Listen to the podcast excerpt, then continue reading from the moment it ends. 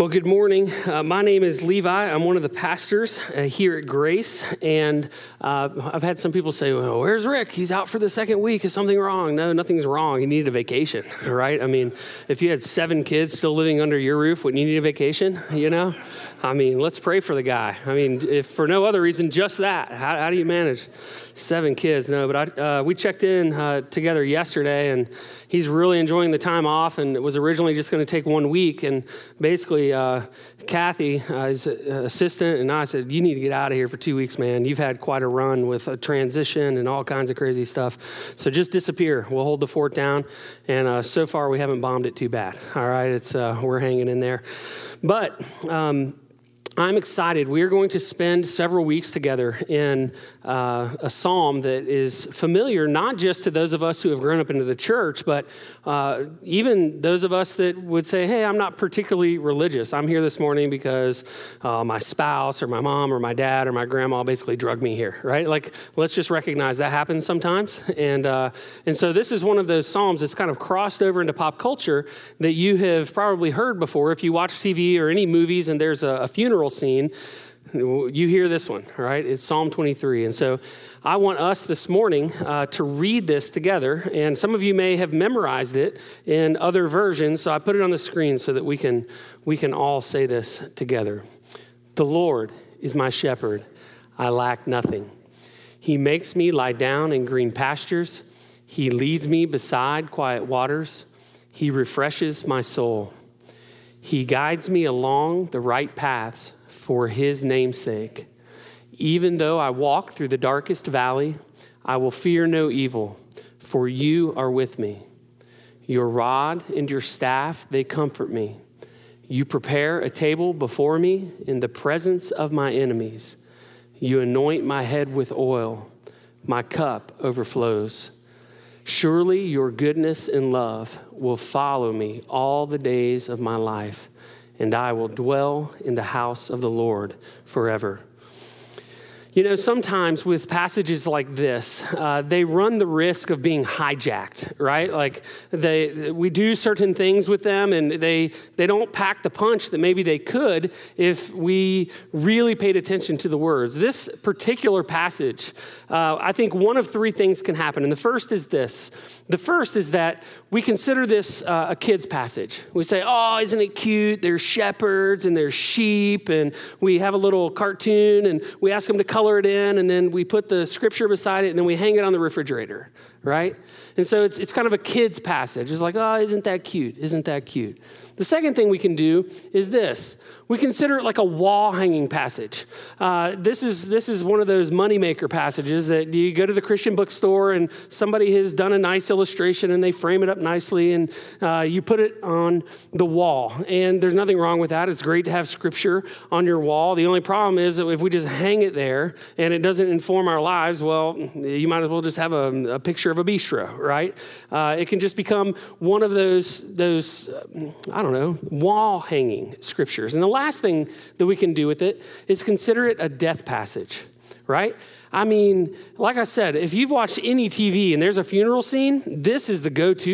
I mean, this is it. There's always uh, uh, kind of a pastor person in a robe and they're, they're reading the 23rd Psalm. And so, if we aren't careful, we begin to buy into this being a death passage when truthfully, this is a, a passage about being alive. It's a, it's a poem about being truly alive, to, to surrendering to something greater than ourselves. And so, what I want to do over the next four weeks, along with you, is to reclaim this piece of scripture. I, I want us to be able to sit through funerals in the future and say, hey, while it's certainly appropriate to read this here, they're words of comfort. Let's recognize that beyond that, these are words that inform how we become truly alive. This is an invitation to life, all right? Now, we're dealing with some content that, that most of us are not fully comfortable with, right? Uh, show of hands, how many of you have ever owned sheep? Show of hands. All right, we got one. That makes uh, two. That makes a total in the three services of nine people who have ever owned sheep at Grace. Nine people. And most of them just kind of roll their eyes like, not a good experience, right? Not a good experience. But let me tell you this you don't have to be a farmer, you don't have to be a shepherd to get this. Uh, two years ago when my family and I we hit the reset button on life and we moved from Dallas, Texas to Newberry, Florida. We had the brilliant idea that we were going to live on some land, right? Oh, it'll be awesome, they said. You just have peace and quiet out there. It's going to be wonderful. Yeah, it's pretty quiet, like deathly. It's just crazy quiet. All you hear like horses and chickens and cows, and you, you, don't have real internet. It's like internet that you get on your phone, only you get it in your house, and then it's all gone, and then you don't have anymore. It's it was it was. My in-laws are here, and we were staying on their land, but it was awful. It was awful. Like we're people people. Like we're not cow and horse and chicken people. And it didn't take us long to realize that, right? Like, give us some cul de sacs, give us basketball goals, give us piles of bicycles, you know? Like people who come and get your trash so you don't have to take it to the dump yourself, you know? Give me unlimited high speed internet. Give me Cox cable, no matter how much you hate them. The alternative is worse, right? But we don't have to be a shepherd. We don't have to live on the land to find our placement in this passage. We don't. David, who wrote this psalm right, right off the front, says, The Lord is my shepherd. And if the Lord is the shepherd, who are we? We're the sheep. And David, who eventually became king of Israel, in his wisdom, came to realize we, we are a lot like sheep. Here are some characteristics of sheep. All right? The first is that sheep have a mob mentality.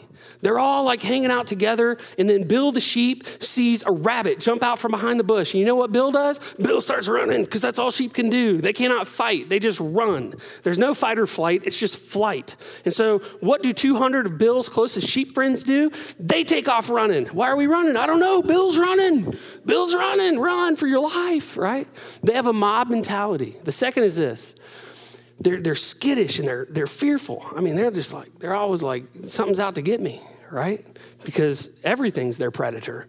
They, they have no defenses. The third is this they're stubborn. Oh my goodness, sheep are, sheep are stubborn. Um, just enough said. I don't even have to elaborate on that. The fourth, they jockey for position. So within each herd of sheep, there is this hierarchy, right? With chickens, it's it's a pecking order. Uh, in a pack of dogs, you have your top dog, your alpha dog. It's the same thing with sheep, and it's usually uh, a, a well, strongly built female sheep that like that runs things, right? Sounds about right. I mean, right? And so she she like like physically like if another sheep is in her space, she just rams them, right? Just like, hey, get out of here. Okay, got it. I'm out of here. This is your space. This is your space. But they're, they're constantly jockeying for position, right? And then the last one is this they make foolish decisions. I mean, there's just like no rationale sometimes. I mean, just none. And I mean, as we look at that list, and, and we were to say, are there any similarities? We're only talking about sheep. That's only about sheep. We're not talking about people yet right? Holy moly, man. Boy, we have a tendency to have the mob mentality. We can be skittish and fearful. We can be stubborn, constantly jockeying for position. Uh, maybe it's just me, but man, I made some foolish decisions. And, and the reality is this if you have hung out with sheep even just a little bit, you know that sheep need a shepherd. I, w- I was speaking with Krista in our office a couple weeks ago as I was kind of talking about where we were going with this passage. And she said, You know, when I spent that summer in, in Africa, it was the first time that I'd ever really been around sheep. And she's like, They're so like stupid. She felt bad for them because like people like picked on them all the time. But she said, really sheep were the only animals that, that required constant supervision. There'd be goats, and the goats are just kind of walking around, eating anything they can get their mouth on. You had some cattle, and they're, they're just kind of walking around, and there's nobody with them. But every time that she saw sheep, there had to be somebody there. Because without it, they're just kind of like wandering off, right? I mean, they're just, Bill, he saw the rabbit. He, he's just wandering off. They're wandering off in all kinds of different directions. Sheep require a shepherd. And so David declares, The Lord is my shepherd. And when he wrote this, he would have understood the Lord to be Yahweh, God the Father. the, the one who had separated Israel from all other people groups and had been leading them. Well, in the time that has passed since this was originally written, well, God has revealed more of himself to us. He has sent Jesus. And so, God, with, with flesh and bones, who, who came and dwelt among us and, and showed us how to live he came. And then before he ascended back to the Father, he told his closest followers, he said, Hey, I'm not going to leave you alone. I, I, am sending you God's very spirit. And they're like, well, how, how are we going to know? And he's like, ah, you'll know him when you see him, right? And then Acts 2 happens. It's like, okay, we got it. The Holy Spirit here. And so as we read this, we understand that we, we have come to know more of God since this was written. And so the Lord is my shepherd, and God the Father, the Son, the Holy Spirit is the one who is leading and guiding me. But I want us to understand this. The, the first line of this Hebrew poem, it's, it's not a given. It's never forced upon us that the Lord is our shepherd. And that's the interesting thing about being a part of his flock. And it's where some of the analogy breaks down because, like a, a sheep, sheep, well, they're just whoever is their shepherd is their shepherd, right? And just mm, good luck, bad luck, whatever. But for us, we have a choice. God never just like snatches us and forces us into his pen. That's not how it works. We have a choice as to whether or not the Lord is going to be our shepherd, the one that leads and guides us. Jesus, about a thousand years after David wrote these words, he says this He said, I am the good shepherd. I know my sheep, and my sheep know me. Just as the Father knows me, and I know the Father, and I lay down my life for the sheep. He is the good shepherd, but he's only our good shepherd if we choose to let him lead us. Now, many of us in this room, we have chosen to be led, to be cared for, to be disciplined, to be comforted by this good shepherd. And many of us, I would say all of us, don't regret that decision. But in a room this size, there are certainly folks who are distrusting of God for a variety of reasons. Maybe something happened back here, and you expected that if God was real and if He was good and if He was loving, that He would have acted this way. And He didn't, so me and God, we're on the outs, right? That happens sometimes. And we, we choose what we do with that. The other is this there, there are a lot of folks who are distrusting of God. And I've met a lot of these folks. Um, I play a sport that a lot of you have never heard. It's called disc golf. We have like these specialized frisbees, and we throw them through the woods and through parks, and we try to land them in this metal contraption, right? And so I have a lot of friends uh, outside the church that I've gotten to know, and usually something like this happens. Um, on about hole 15, so, Levi, what do you do? And then I have this like moment, like my cover's about to be blown. Like up to this point, they don't know that I'm a pastor, that I'm clergy. I'm so tempted every time to be like, uh, I'm kind of like this motivational speaker, you know, like, like it, it's not a total lie, but I, have just kind of succumbed to the fact. I say, I'm a pastor. And then they usually go, oh, beep, right? Like, and yeah, I can't say what they say. That's what the beep was for. But, and then they, they, they say, oh, I'm so sorry. I said this and I said this and I said that, right? And as I, once we get beyond that and they realize that, that you're not offending me, as we begin to play more rounds together, they eventually, a lot of times, will begin asking questions of me and then giving me a bit of their faith story. And one of the things that I've heard over and over and over is you know what? I, I gave up on the church a while back. And the funny thing was, I, I never really gave up on Jesus. And uh, I never had a problem with Jesus. I had, I had a problem with the people who said that they followed him, his sheep. You know, and it's like in those moments, I've looked at them and I, have had to say, hey, um, yeah, I get it. I'm sorry. Like, I, am one of the followers, and in our context today, I'm one of the sheep. And, and, I've messed up. I've been a judgmental sheep. I've been a standoffish sheep. I've been a hypocritical sheep. And, and the conversation usually goes something like this I'm like, if you can get beyond the idiocy of his sheep, right? And focus on the shepherd, you're a lot better off. If you can look and see if this Jesus is somebody worth following, instead of focusing on all the people who aren't living up to his standard, you're, you're going to be better off. Now, am I letting us off the hook? Am I saying it doesn't matter how we live? No, it absolutely matters how we live.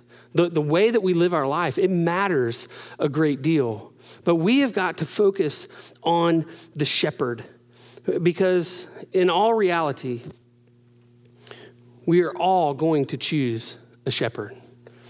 And, and some of us, we, we would say, the, the Lord is my shepherd, but in all reality, if someone were to kind of do an inventory of our life, it would look a lot more like our career has been our shepherd, our work, because it, it reveals how we allocate our time, our talent, our resources.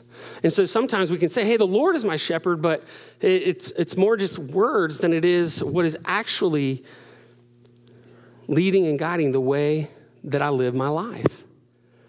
And so for some of us, it's careers that are our shepherd. For some of us, uh, it is this pursuit of stuff.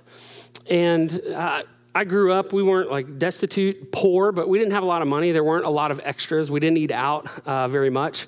And I was aware of this. I was aware of this because I wore uh, clothes from the kids at church that were handed down to us. And then they would make sure to point out every time that I was at church and I was wearing like one of their old items, right? And so even as a kid, like you kind of know, like, okay, we don't have as much money as everyone else. And so I remember early in my adulthood and even in our marriage that uh, I never would have said it out loud, but uh, there was this idea that the pursuit of stuff, like if I could just have nice things uh, for the first time, that, that maybe I would be happy, you know? And so I would do kind of whatever it took um, to get something nice. I remember one time I, I, sold a pair of jeans on eBay, and then I took the money that I made from the jeans and I bought something else, and then I bought something else, bought something else, bought something else, and I bought this giant TV, right? I basically turned a pair of jeans into a big screen TV. And in the end, it was just a TV. Like I thought, man, I have arrived. And it was before the HD ones. I mean, it, it was like the square one, right? And it was not, yeah, whatever. It just was, a, it was just a bigger TV. That's, at, at the end, that's all it was. It did nothing to fulfill this pursuit of stuff. And so some of us, as we're choosing a shepherd, we choose careers, we choose the pursuit of stuff. And I think those are easy ones to pick on. But I wonder if some of us, if we were honest, if some of us are allowing, say, fear to shepherd us. That, that we are afraid of the unknown. We are afraid of the way that someone will react, or, or we are afraid of the, the consequences of if I did. And we allow fear to begin leading and guiding us, dictating the way that we distribute our time, our talent, and our resources. And so I wonder if we're really honest, if some of us are saying, man, I claim the Lord as my shepherd, but this like little pseudo shepherd, this little fake false shepherd has come in, fear, and is really ruling the way that I live my life. Or maybe it's a, it's a past failure. Maybe there was a big mistake, and it's not like maybe there was a mistake. Maybe you totally messed up. You totally messed up. And there's big, big consequences for it and you're still living back here, and this, this thing that happened back here is dictating the way that you live your life. And you would never want to say out loud that this thing is shepherding you, but more than anything else, in all reality, it is, because it's informing your day to day. And so there's a, there's a million other things that could be our shepherd, but sheep need a shepherd. And we all end up pursuing something that informs the values by which we live, the way we spend our time, the way that we engage relationally, and spend our time, our talent, and our resources. And if we're to be totally honest, if we're to be totally honest this morning, some of us are convinced that we are our own best shepherd, right? We may not say that out loud, but, but we have come to the conclusion that we can decide for ourselves what is best for me, what is best for my life, how, how I live my life. And here's the truth anybody that I've ever met that has chosen one of these different things as the factor, the thing that is leading and guiding them, they always seem to want us to believe that their life is better than it is. That there's this facade up that says everything is okay. But once you just take a peek behind that facade of everything is great, nothing to see here, you realize that very, very rarely is it ever as good as they would have you believe. Or if we're being totally honest, it's never as good as I would have you believe. So we all need a shepherd. And once we have a shepherd, we have to find our contentment there. So the Lord is my shepherd, I shall not want. There's a guy named Phillip Keller. Phillip, uh, he wrote a book uh, called A Shepherd's Guide to the 23rd Psalm. And so, uh, as it's, he was kind of explaining uh, this passage. He said, in the King James, it says, The Lord is my shepherd, I shall not want. He said, actually, the word want, as used here, has a broader meaning than we first imagine. No doubt the main concept is that of not lacking, not being deficient in proper care or management. But a second emphasis is on the idea of being utterly contented in the good shepherd's care and consequently not craving or desiring anything more. And so I don't know if it's because I'm a simple man. I don't know if it's because I grew up in the church. My dad is a pastor, and I came to hear of Jesus early and often, right? Sunday morning, Sunday night, Wednesday night, camp meeting, revivals, dinner on the grounds. Can I get an amen? Uh huh. Some of you, same thing. Somebody need to be led in the church. Send Levi over with the key, right? I mean, it was just constant. So for me, I came to know early my need of Jesus, the Good Shepherd. And so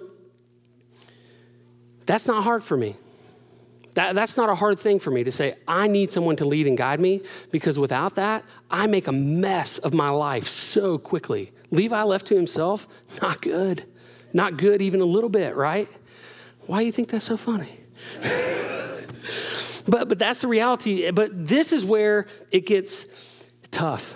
This is where it gets tough. I shall not want, I shall find, I will be content to find my identity, my satisfaction, the totality of who I am in you.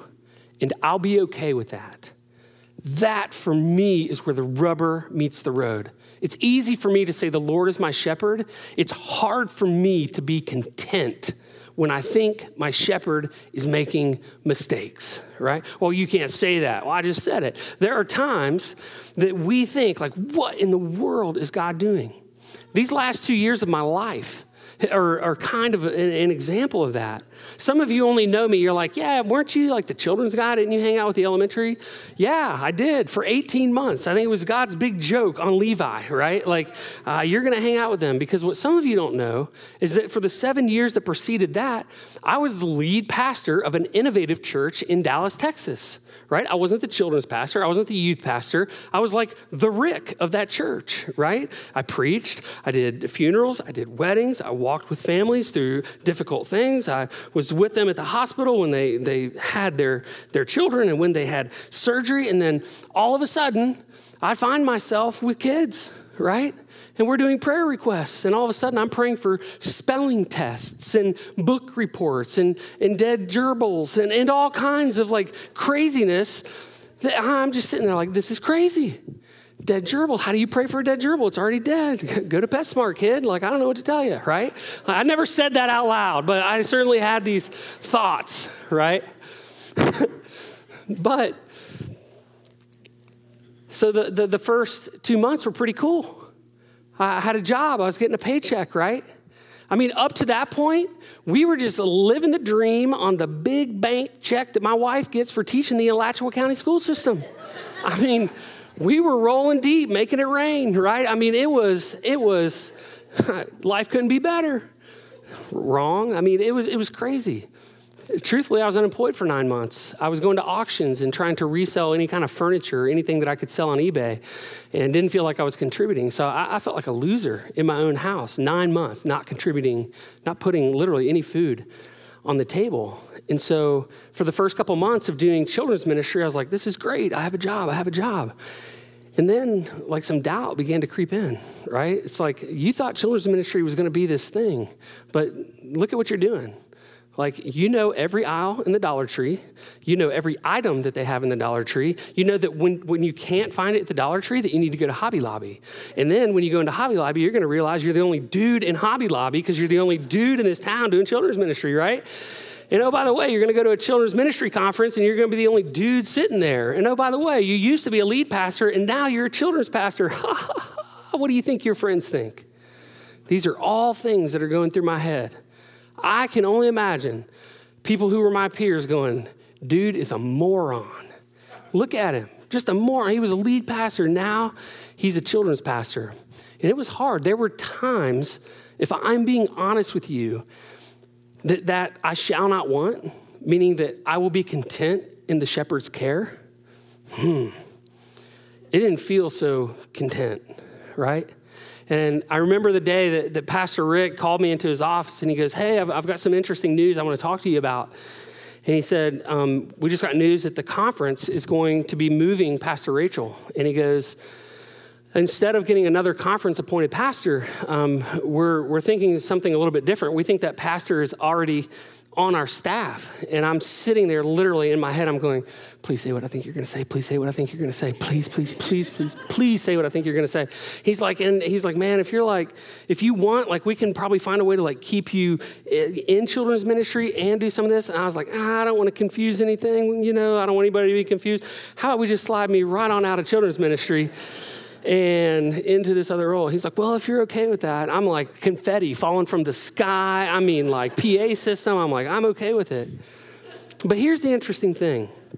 Here's the interesting thing. Before that happened, I had come to peace in working with the kids.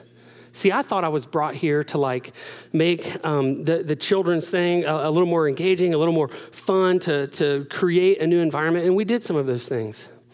And so when I first got here, I thought I was here for the kids. But what I realized in the year and a half that I spent with those kids, I'm not sure that I was here for those kids. I think those kids were here for me to bring the joy back into ministry, to go home and tell my wife the crazy stuff that came up in the children's and questions that I could never imagine. Some of them deep, some of them so off the wall. I was wondering if the kid like forgot their meds that day, right? But the peace came and it didn't matter anymore. Like, what do your friends think? Uh, what, what about this crazy career path? But this is the day to day of saying, I will be content in any and every situation. He is my shepherd, and I trust him more than I trust myself. And I'm telling you this because this, this phrase, I, I lack nothing or I shall not want, this speaks to contentment. This was the hard part for me. Saying that the Lord is my shepherd and recognizing my need for that, that, that was easier for me than most people. But being content in allowing Him to lead and to guide, that has been the struggle. This is the ongoing day to day. Being content when we feel overlooked, when we feel passed over, not recognized, taken for granted. This is the hard work of being a sheep. And so this week, what, what I want to do is I want to send you out with a couple of questions that I want you to reflect on. And they're going to be on the screen. There's pins in the, the seat backs in front of you and right on your arm or right on your, your bulletin, somewhere that uh, you'll remember it. But this is the first question Who or what is shepherding me? And how is that working? Not, not like the Sunday school answer, like Jesus, right? I mean, like, like beyond that, like, okay, like the Lord is my shepherd, but is, is there anything that's kind of snuck in there that's trying to like co shepherd with him that doesn't belong? And what do I need to do with that, okay? So, so what is, who or what is shepherding me and how is that working? That, that's actually one question. It looks like two. And this is the, the second one. Am I content to find my identity, my satisfaction, the totality of my being in the places and things that shepherd is leading me towards. And some of you are like, oh, this is easy. I don't have to think about that. Well, I, I ask that you would ask that the Lord would open up your heart, your soul, your mind, and reveal to you that maybe something is shepherding and it's leading you into these places that maybe you've become too comfortable being led. And, and so, those are, I, I say it's kind of like throw those questions in the, the crock pot of your mind and just let them like slowly simmer this week. And those are the questions. Well, Pastor, aren't you going to like guilt us into coming forward and, and saying, I want the Lord to be my shepherd? Here's what I think. I think if the Lord is doing that work in your heart, you can pray right where you're at. You can say, Hey, I surrender. I've made a mess of trying to shepherd my own life, all of these other things that, that I have done. God, I surrender. I think you can do it right there. But I also think that a lot of times this is a part of a process. And so, what I would say to you is if you don't get it, like I have some real issues with God, what I would say is just keep coming back. Keep hanging out with us sheep. We're going to make mistakes. Don't focus on us, focus on the shepherd.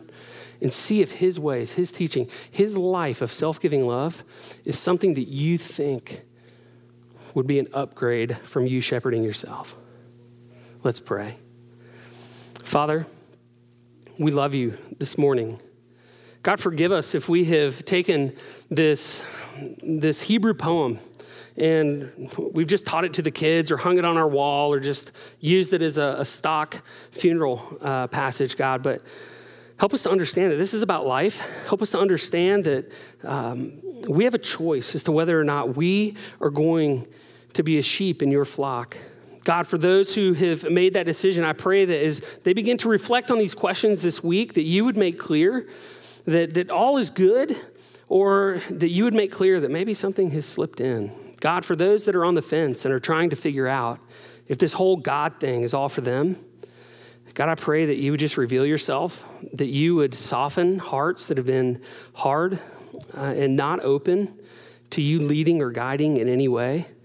And God, I pray that we as your church would trust your Holy Spirit Trust that you are still in the business of speaking. Trust that you're still in the business of comforting and leading and disciplining us. Father, I pray that we would have the eyes to see and the ears to hear where you want to work in each and every one of our lives. We pray in Jesus' name. Amen. In this moment, we're